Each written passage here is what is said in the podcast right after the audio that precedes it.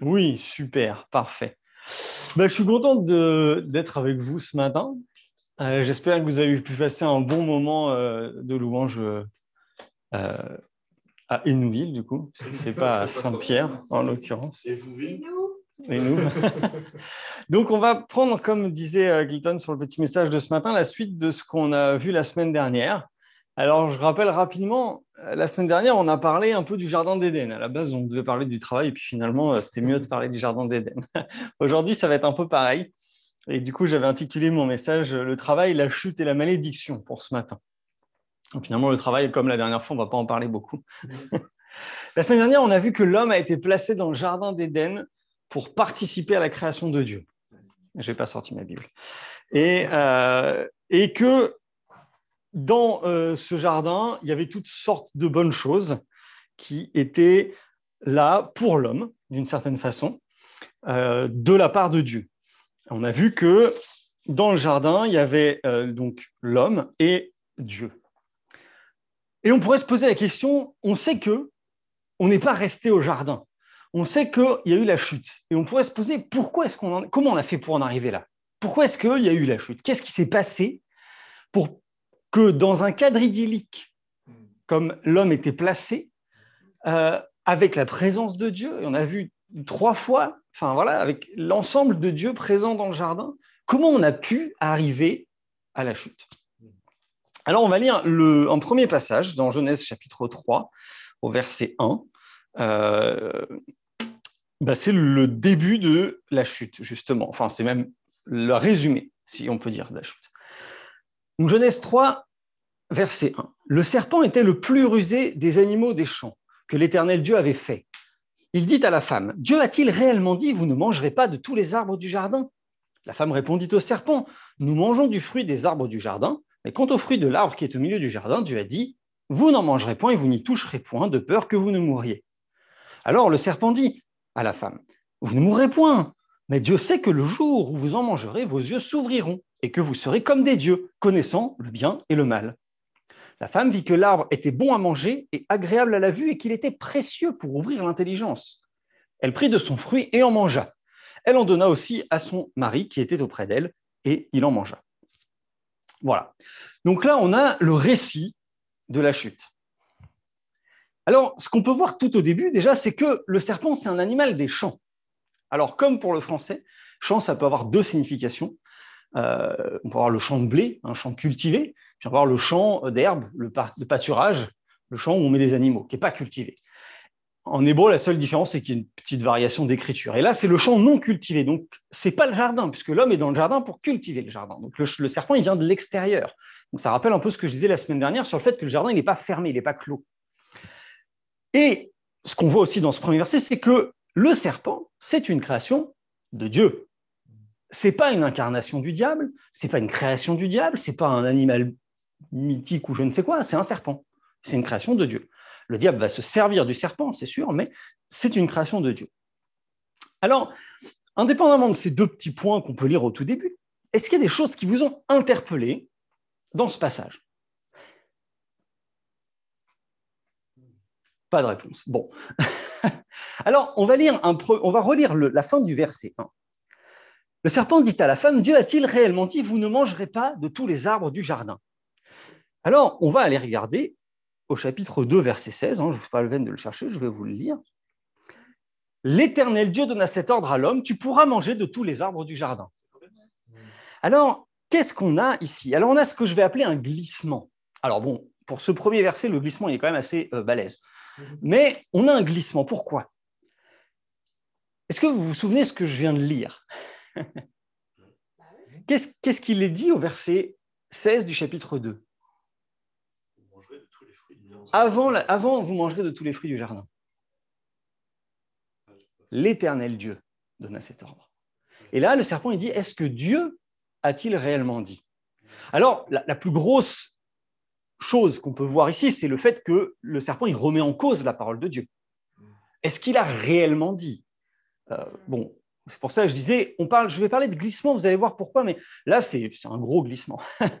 mais on passe de l'éternel Dieu à donner un ordre à est-ce que Dieu a dit voyez la différence? Il n'y a pas grand-chose finalement. Pourquoi c'est important?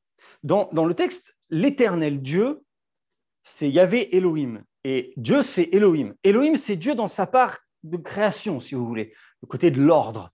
Et Yahvé, c'est la part relation. Vous voyez le glissement? Qu'est-ce qui va se passer juste après? On, revoit ça, il y en a énormément dans ce passage des glissements finalement. La femme répondit au serpent, nous mangeons du fruit des arbres du jardin, mais est-ce que c'est vraiment ça? Alors oui, c'est vrai, il mange des fruits. Mais Dieu, il n'a pas dit, vous ne mangerez des fruits. Il a dit, vous mangerez des arbres, de tous les arbres. Alors, la phrase du serpent, effectivement, elle est fausse, puisqu'il demande, est-ce que Dieu a vraiment dit, vous ne mangerez pas? Non, Dieu, n'a pas dit ça du tout. D'ailleurs, la femme répond, ce qu'elle répond, c'est vrai. Mais ce n'est pas tout à fait ce que Dieu a dit. Il est vrai que Dieu a dit, vous mangerez du fruit des arbres, vous mangerez des arbres. Voyez la petite différence? Qu'est-ce qu'on voit après? Quant au fruit de l'arbre, non, l'arbre à chaque fois, qui est au milieu du jardin. Mais il n'est pas au milieu du jardin. C'est pas comme ça qu'il est décrit au début. C'est l'arbre de la connaissance du bien et du mal. Et là encore, la femme, elle dit Dieu a dit. C'est pas Dieu qui dit, c'est l'éternel Dieu qui dit. Et, et ensuite, vous n'en mangerez point et vous n'y toucherez point. Et Dieu, il n'a jamais dit qu'ils n'ont pas le droit d'y toucher. Vous voyez un peu le glissement. Dans l'ensemble, ce qui est dit, c'est vrai. Il fait, c'est vrai, ils mangent des fruits des arbres, c'est comme ça qu'ils se nourrissent. Euh, Dieu a dit, vous ne mangerez pas de celui-là, c'est vrai. Mais ce n'est pas parfaitement ce que Dieu a dit. Et ça nous rappelle un verset dans l'Apocalypse, chapitre 22, verset 19, qui dit, si quelqu'un retranche quelque chose de ma parole, ou si quelqu'un ajoute quelque chose à ma parole, la condamnation sera sur lui. Vous voyez un petit peu le, le problème là? On a un glissement.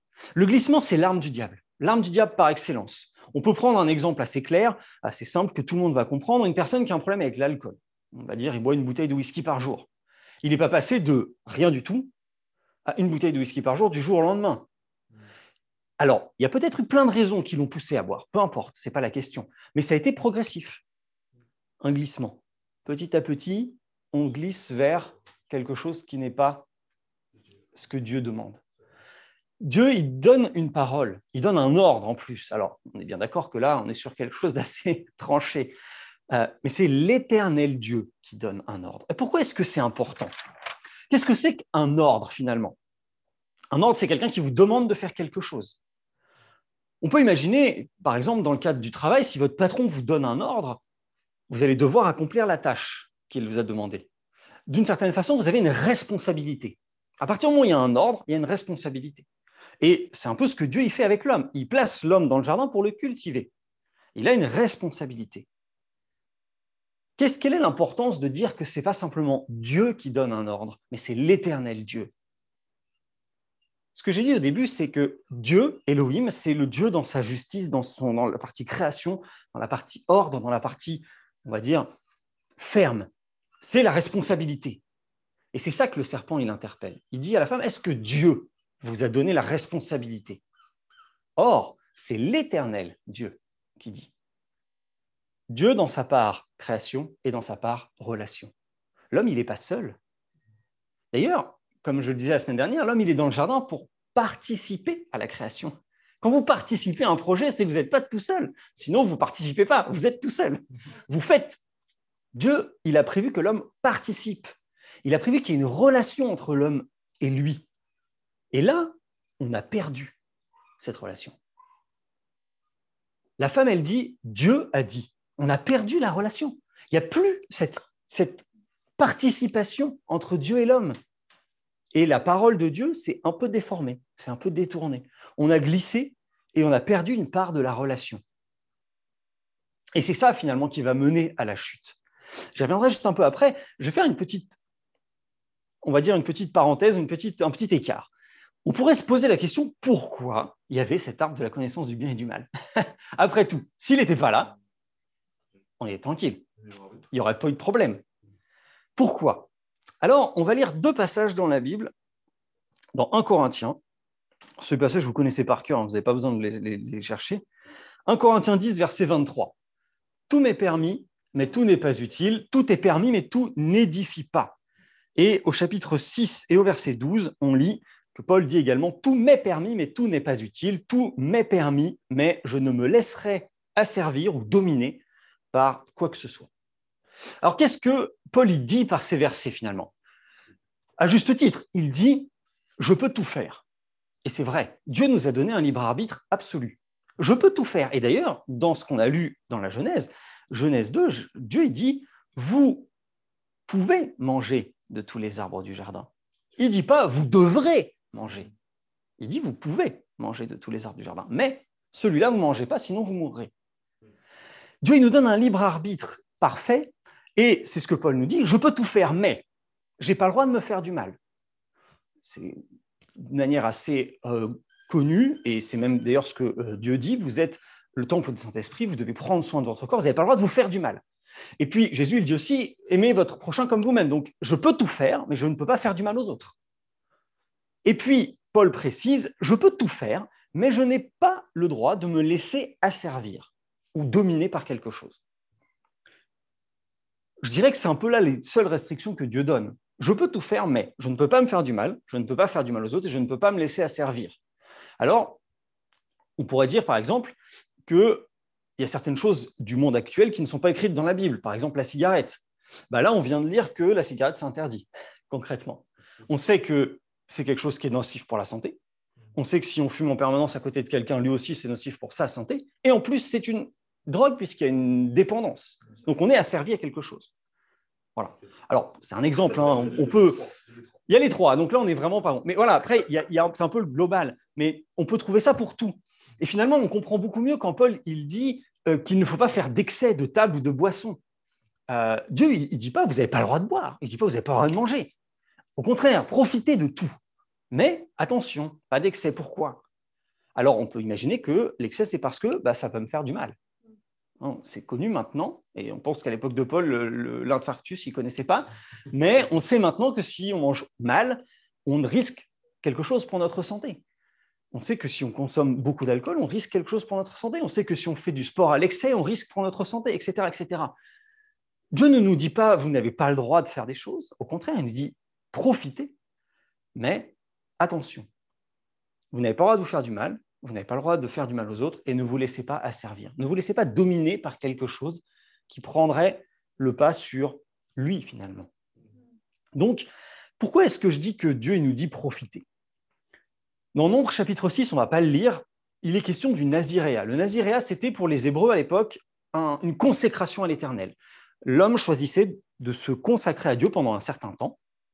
Et pendant toute cette durée, il avait des règles à respecter, des règles qui finalement étaient très simples. Il n'avait pas le droit de manger de raisin, il n'avait pas le droit de boire de vin, il n'avait pas le droit de se couper les cheveux, et il n'avait pas le droit de toucher un mort. C'est pas très dur. Il faut admettre que quand même, c'est pas très compliqué comme, règle. Il y avait même une règle qui disait que si par malheur quelqu'un mourait spontanément à côté de lui, bah, il recommençait son temps à zéro. Voilà, c'est comme ça. C'est un temps de consécration à l'éternel. Et à la fin de ce temps de consécration, il y avait trois sacrifices à faire, obligatoires, qui étaient spécifiquement liés à ce temps de consécration. Hein. pas, il n'était pas exempt des autres sacrifices qui étaient prévus par la loi de Moïse. Un sacrifice d'holocauste, donc d'adoration à Dieu, un sacrifice d'action de grâce, de remerciement, et un sacrifice d'expiation. Un sacrifice de pardon des péchés, qui n'était pas le sacrifice de pardon des péchés des autres. Tous les autres, euh, en cas de il devait faire les sept sacrifices. Mais c'était spécifiquement à cause du Naziréa qu'il devait demander pardon à Dieu. À votre avis, pourquoi? Il s'est consacré à Dieu pendant une période et il doit demander pardon à Dieu de s'être consacré à lui. Pourquoi? Exactement. Parce qu'il s'est privé de la jouissance de ce que Dieu donne. Il s'est privé volontairement de ce que Dieu donne à l'homme et donc il va lui demander pardon. Dieu, il ne met pas Adam dans le jardin d'Éden en disant Tu vas faire que travailler et tu auras le droit de manger que ça. Non, il met Adam dans le jardin et il dit Profite. C'est pour ça que je disais la semaine dernière les arbres sont beaux. Voilà, admire, profite. Il y a une, un amour de Dieu pour l'homme qui fait qu'il nous donne des choses et qu'il nous dit profite, profite. Mais attention, il y a quelques restrictions tu n'as pas de limite dans ce que tu as le droit de faire, mais ne te fais pas de mal, ne fais pas de mal aux autres et ne te laisse pas asservir. Dieu, il dit, tu peux manger de tous les arbres du jardin. Comme je dis, c'est pas tu dois manger, c'est tu peux manger. On pourrait même dire que Dieu nous laisse le, choix de nos préférences, nos goûts. Ah, celui-là, il est joli, je vais le prendre. Ah, celui-là, bon, ça ne m'intéresse pas. On peut dire ça, en fait, finalement. Il n'y a, pas de, a pas de restriction. Dieu ne dit pas tu dois manger de tous. Non, tu peux manger de tout. Mais attention, si tu manges de cet arbre-là, tu mourras. Et c'est là que le serpent vient corrompre les choses. Parce qu'il dit, tu mourras pas instantanément. Ben non, hmm. mais tu mourras. Alors, avant de passer à la suite sur la malédiction, on, voilà, voilà un petit peu ce qui s'est passé, ce qui a amené, euh, en conclusion de ce qu'est-ce qui a amené à la chute. Un glissement, un glissement dans la parole de Dieu, un glissement dans ce qui a été dit. On a décalé un tout petit peu. C'est vrai, hein, si vous relisez le passage, c'est vrai. Le serpent dit Est-ce que vous ne mangerez pas de tout? La femme dit Bah non, Dieu il a dit Vous mangerez pas, on mange des fruits, mais pas de celui-là. C'est, n'est pas faux, mais c'est pas exactement ce que Dieu a dit. Il y a une petite différence, un glissement, un glissement qui est l'arme du diable et qui a prouvé son efficacité en l'occurrence. Et puis il y a une perte de relation avec Dieu. On passe de l'éternel Dieu à Dieu. On passe de l'éternel Dieu, un Dieu proche, un Dieu avec qui on a une relation, à Dieu, celui qui donne un ordre, qui domine, qui contrôle. Et puis, on a raté encore un épisode aussi. Il y a un échec sur le fait de veiller. L'homme a raté complètement son job. Euh, on pense souvent que l'homme, il n'est pas là. C'est marqué clairement. Hein. Elle donne du fruit à son mari qui était auprès d'elle. Il n'était pas barré à l'autre bout du jardin. Il était là. Et pourquoi est-ce que je dis qu'il a raté son job? Parce que son job, c'était de veiller. Pas en tant que chef de famille. Rappelez-vous ce que Jésus dit. Veillez les uns sur les autres. Paul le dit aussi, veillez les uns sur les autres. Si ton frère s'égare, va le voir et dis-lui attention. C'était le job de l'homme, là. L'homme, il aurait dû dire à la femme, attends, attends, euh, c'est pas tout à fait ça, ce qui a été dit. Non pas en tant que chef, en tant que position hiérarchique de quoi que ce soit, non, simplement parce qu'il était le vis-à-vis. -vis. Il était là, il avait aussi reçu la parole de Dieu et il devait faire attention alors aux personnes, à la personne qui était à côté, qui était à côté, de lui. Alors qu'est-ce que ça va amener tout ça finalement? Ben, On va voir un verset 9. L'éternel Dieu appela l'homme. Vous voyez, on reprend l'éternel Dieu. C'est plus Dieu seulement, c'est l'éternel Dieu. Mais l'éternel Dieu appela l'homme et lui dit Où es-tu? Il répondit J'ai entendu ta voix dans le jardin et j'ai eu peur parce que je suis nu et je me suis caché. Et l'éternel Dieu dit Qui t'a appris que tu es nu? Est-ce que tu as mangé de l'arbre dont je t'avais défendu de manger? L'homme répondit, La femme que tu as mise auprès de moi m'a donné de l'arbre et j'en ai mangé. Et l'Éternel Dieu dit à la femme, Pourquoi as-tu fait cela? La femme répondit, Le serpent m'a séduite et j'en ai mangé. Voilà, on s'arrête là pour l'instant. Alors, qu'est-ce qu'on voit ici? Ce n'est pas Dieu qui s'adresse, c'est l'Éternel Dieu. Donc, on revoit Dieu dans son ensemble. Hein, c'est important. L'Éternel Dieu s'adresse à qui? Ben, Il s'adresse au plus responsable, à l'homme.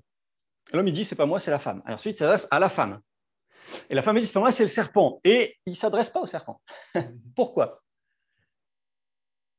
Parce que c'est un animal.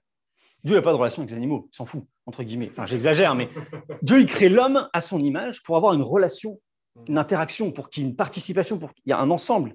Donc, il va s'adresser à l'homme. Les animaux, ils sont là, certes, c'est Dieu qui les a créés. Certes, l'homme peut communiquer avec les animaux, la preuve. Mais Dieu, il n'y a pas de relation particulière avec le serpent. il n'y a pas besoin de lui poser de questions. Dieu, il sait bien ce qui s'est passé. Il hein. ne faut pas non plus imaginer qu'il n'est pas au courant. par contre, ce qu'on va voir juste après, c'est que les reproches vont être faits dans l'autre sens. On va commencer par le serpent, puis la femme, puis l'homme. Dieu s'adresse du plus responsable au moins responsable, et ensuite il reproche du moins responsable au plus responsable. Il y a une symétrie. Vous voyez, c'est croisé. Et il y a beaucoup de symétrie dans la Bible. On en a vu une la semaine dernière entre l'image du jardin et l'image euh, de, la Nouvelle Jérusalem.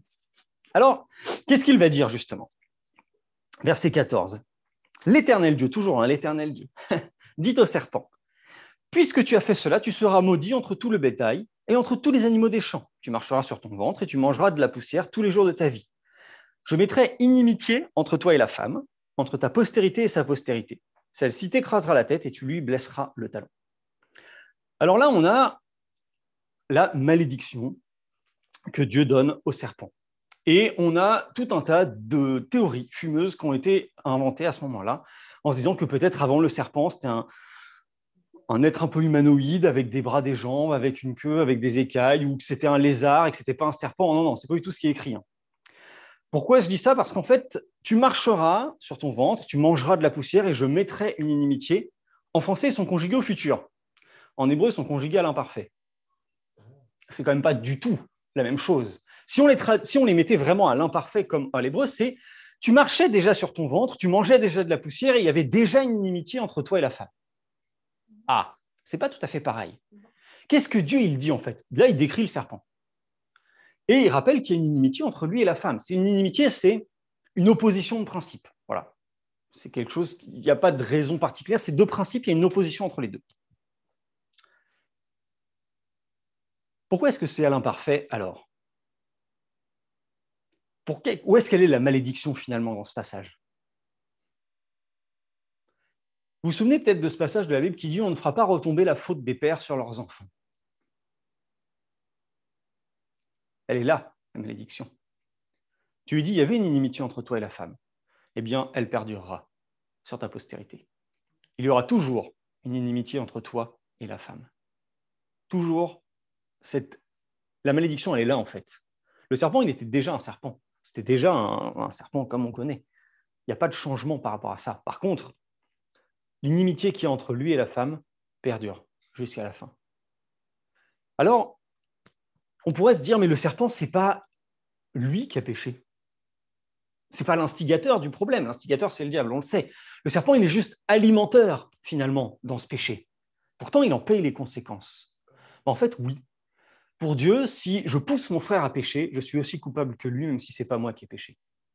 Si je pousse quelqu'un, si j'entraîne si j'alimente un conflit, si j'entraîne la haine, si j'entraîne des choses qui sont mauvaises aux yeux de Dieu, je suis autant coupable que celui qui pêche.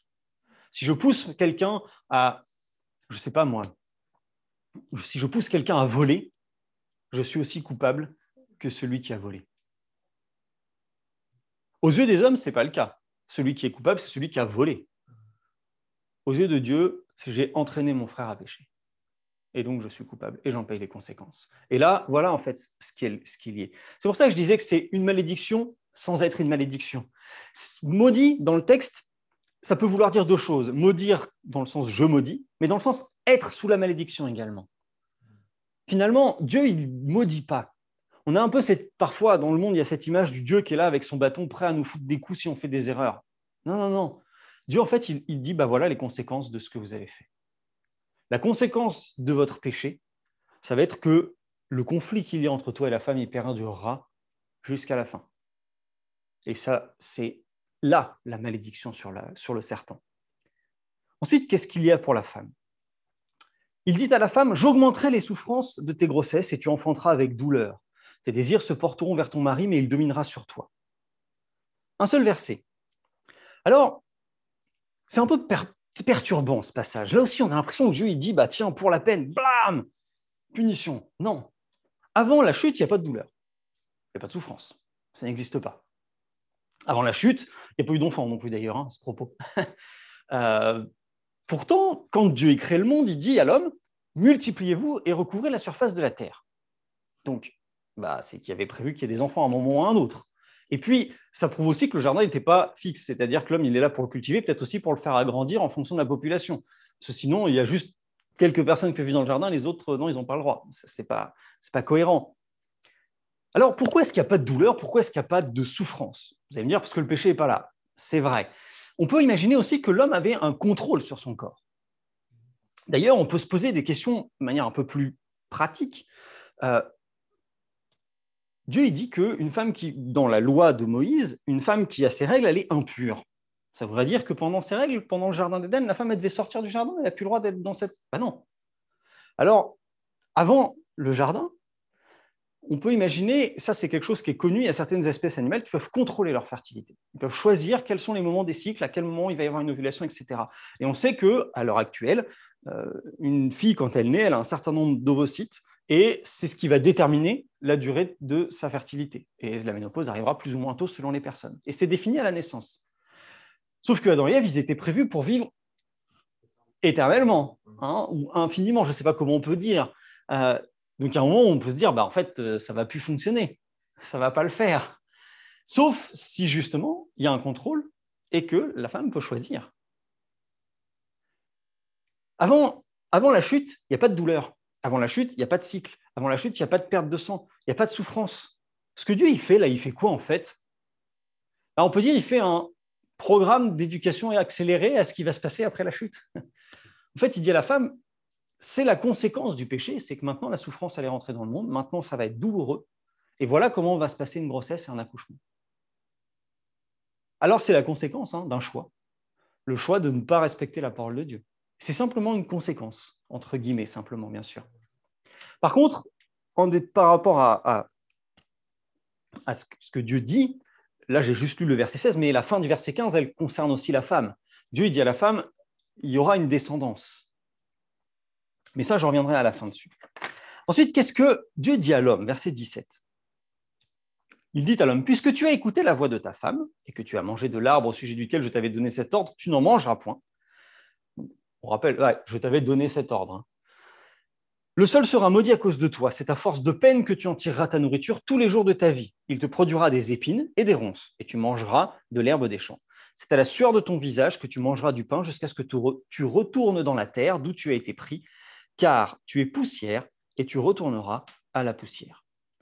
Les mots utilisés par Dieu sont les mêmes que pour le serpent. Maudit, c'est le même mot. Manger la poussière pour le serpent et du pain pour l'homme, c'est le même mot. Euh, alors, là aussi, qu'est-ce qui se passe? Avant la chute, tout poussait naturellement. Il n'y avait pas d'effort à faire. Il n'y avait pas de décomposition non plus, il n'y avait pas de pourriture. Tout ça, c'est des choses qui sont arrivées après la chute. Donc, il n'y avait pas de problème pour s'alimenter. Dieu, qu'est-ce qu'il dit en fait là? Il dit, bah, à, cause de à cause du péché, maintenant, vous allez devoir travailler tous les jours pour gagner votre nourriture. Ça va être un effort répété et permanent. Euh, on peut imaginer à l'heure actuelle qu'on peut conserver des aliments longtemps, donc on peut supposer que vous pourriez accumuler chez vous la nourriture qu'il vous faut pour toute votre vie. Ça va prendre de la place et de l'énergie et ça ne va pas être du produit frais. En gros, ce que Dieu dit, c'est que bah, malheureusement, maintenant, à cause de la chute, il va falloir bosser tout le temps. Vous n'allez pas pouvoir ne plus rien faire. Il va falloir travailler. Ça va être un effort répété et permanent. Et puis, ça, c'est pour manger du pain. Mais finalement, par extension, il va falloir faire des efforts répétés et permanents pour entretenir la relation avec Dieu. Pour se nourrir, il faut faire un effort répété et permanent j'ai besoin d'aller faire mes courses, de travailler, de préparer à manger tous les jours. J'ai besoin de lire ma Bible, de prier, de passer du temps avec Dieu tous les jours. La vraie malédiction, en fait, elle est là. La vraie malédiction, c'est la rupture avec l'arbre de vie. On est séparés, c'est terminé. Avant, il y avait l'arbre de vie qui nourrissait corps, âme et esprit, qui permettait d'avoir une vie éternelle, parfaite, merveilleuse. Ça, c'est terminé. Effectivement, Dieu dit, si tu en manges, tu mourras, pas instantanément, c'est pas précisé comme ça, hmm. mais tu mourras. À partir de la chute, il y a une rupture. Et à partir de là, maintenant, Dieu dit, bah ouais, la conséquence de cette rupture, c'est qu'il va falloir bosser. Ça va être dur, ça va être un effort permanent et répété. Parce que l'accès à l'arbre de vie est perdu. Et puis, si on reprend un peu l'ensemble, on voit qu'il n'y a aucun espoir d'amélioration et de retour en arrière pour l'homme et pour le serpent. C'est définitif. Il y aura pour toujours une inimitié entre toi et la femme. Il y aura pour toujours la nécessité de faire des efforts pour se nourrir, des efforts pour entretenir la relation avec Dieu. Par contre, pour la femme, il y a une promesse de rédemption. Ce verset est assez connu lorsque Dieu dit ta descendance mordra celle de la femme au talon et, elle t'écrasera la tête. C'est l'image de Jésus qui meurt à la croix, mais qui vainc la mort, qui détruit la mort. Alors, il y a une promesse de rédemption pour la femme, mais l'homme doit assurer la subsistance de la famille pour atteindre cette promesse. Il y a une nécessaire dépendance et complémentarité des deux pour qu'on arrive à cette promesse. Alors aujourd'hui, on sait qu'elle est arrivée, on sait que ça a eu lieu. Jésus, il est, il est venu. Mais pourquoi est-ce qu'il y a cette complémentarité, cette dépendance? Ah, parce que l'homme, il aurait très bien pu dire à la femme, bah, à cause de toi, on s'est fait virer du jardin, euh, ciao, tu pars par là, moi je vais par là, et on ne se parle plus. On n'aurait pas été très loin dans l'histoire de l'humanité avec ça. malheureusement, c'est peut-être un peu risible, c'est peut-être un peu trivial de dire ça comme ça, mais c'est la vérité. Dieu dit, bah voilà, Dieu, il n'est pas avec son bâton prêt à nous mettre des coups, mais il dit, bah, maintenant, vous avez pris votre décision, vous allez en payer les conséquences. Les conséquences du péché, voilà lesquelles elles sont. Voilà ce qui est dit dans ce passage. Il y a une nécessaire complémentarité et dépendance entre l'homme et la femme pour aboutir à cette promesse. On sait maintenant qu'elle a eu lieu. Pourquoi? Eh bien, on peut y voir une image peut-être aussi du couple. Dieu, il prévoit le couple comme étant trois personnes, l'homme, la femme et lui. Parce que l'homme est créé à l'image de Dieu. Il est créé mâle et femelle. Dieu, il est trois, et le couple, c'est trois. Un couple, c'est la femme, l'homme et Dieu. Et, c'est parce que c'est l'image de Dieu qui est trois. Alors, je ne dis pas qu'il y a un, homme, une femme dans l'image de Dieu, hein, ce n'est pas du tout ça. Mais il y a une symétrie, de nouveau. Dieu, il, Dieu, il aime tellement l'homme qu'il prévoit au moment où il y a la conséquence de cette chute une porte de sortie. Pour que cette porte de sortie soit accessible, eh ben, il va falloir qu'il y ait une relation, qu'il y ait une dépendance. Qu'est-ce qui a causé la chute? La perte de la relation. Un assoupissement. Certains vont dire même que, comme je le disais la semaine dernière, cette parabole du bon grain et de l'ivraie. L'homme qui sème du blé et les gens s'endorment. L'homme était dans le jardin et il s'est assoupi. Peut-être pas physiquement, mais il s'est assoupi dans sa veille, dans son attention, en tout cas dans sa relation. Alors que Dieu était là. Il s'est assoupi. Il y a eu une perte de cette relation. Et Dieu, lorsqu'il annonce les conséquences du péché, il prévient attention, la relation, elle va être indispensable. S'il n'y a pas cette relation entre l'homme, la femme et Dieu, la promesse, elle n'arrivera pas. Et c'est valable pour nous aussi aujourd'hui. Si on n'a pas une relation permanente avec Dieu, qui va nécessiter des efforts, qui va nécessiter un effort qui est répété et qui est permanent. Et ça, malheureusement, on est sous cette malédiction jusqu'à la fin des temps. Un effort répété et permanent pour entretenir une relation. Finalement, c'est facile de le comprendre à notre échelle humaine. Si j'entretiens une relation d'amitié avec Antonin, si je le vois jamais, il n'y a pas de relation. Il n'y a rien. Il faut que je le vois, que je parle, que j'échange, que je, prenne des, des nouvelles. C'est ça qui donne une relation. Et une relation, ça s'entretient. C'est ce qu'on dit, et c'est des choses qui sont connues du monde. C'est pareil avec Dieu. Si je veux garder un lien avec mon Dieu, si je veux nourrir mon âme, et je vous renvoie à ce que j'ai dit la semaine dernière, si je veux nourrir mon âme de Dieu, eh ben, ça va nécessiter un effort répété et permanent. Voilà un petit peu ce qu'on peut apprendre de cette euh, histoire de la Bible, ce passage. Histoire au sens vérité, c'est l'histoire, pas une histoire. Voilà ce qui s'est passé. Alors, on a eu l'accomplissement de la promesse que Dieu a donnée. Et c'est un sujet de réjouissance. Mais en attendant le retour de Jésus, il va falloir continuer à faire des efforts pour manger, pour nourrir notre corps, pour en prendre soin et pour entretenir notre relation avec Dieu. Que Dieu vous bénisse. Bon dimanche.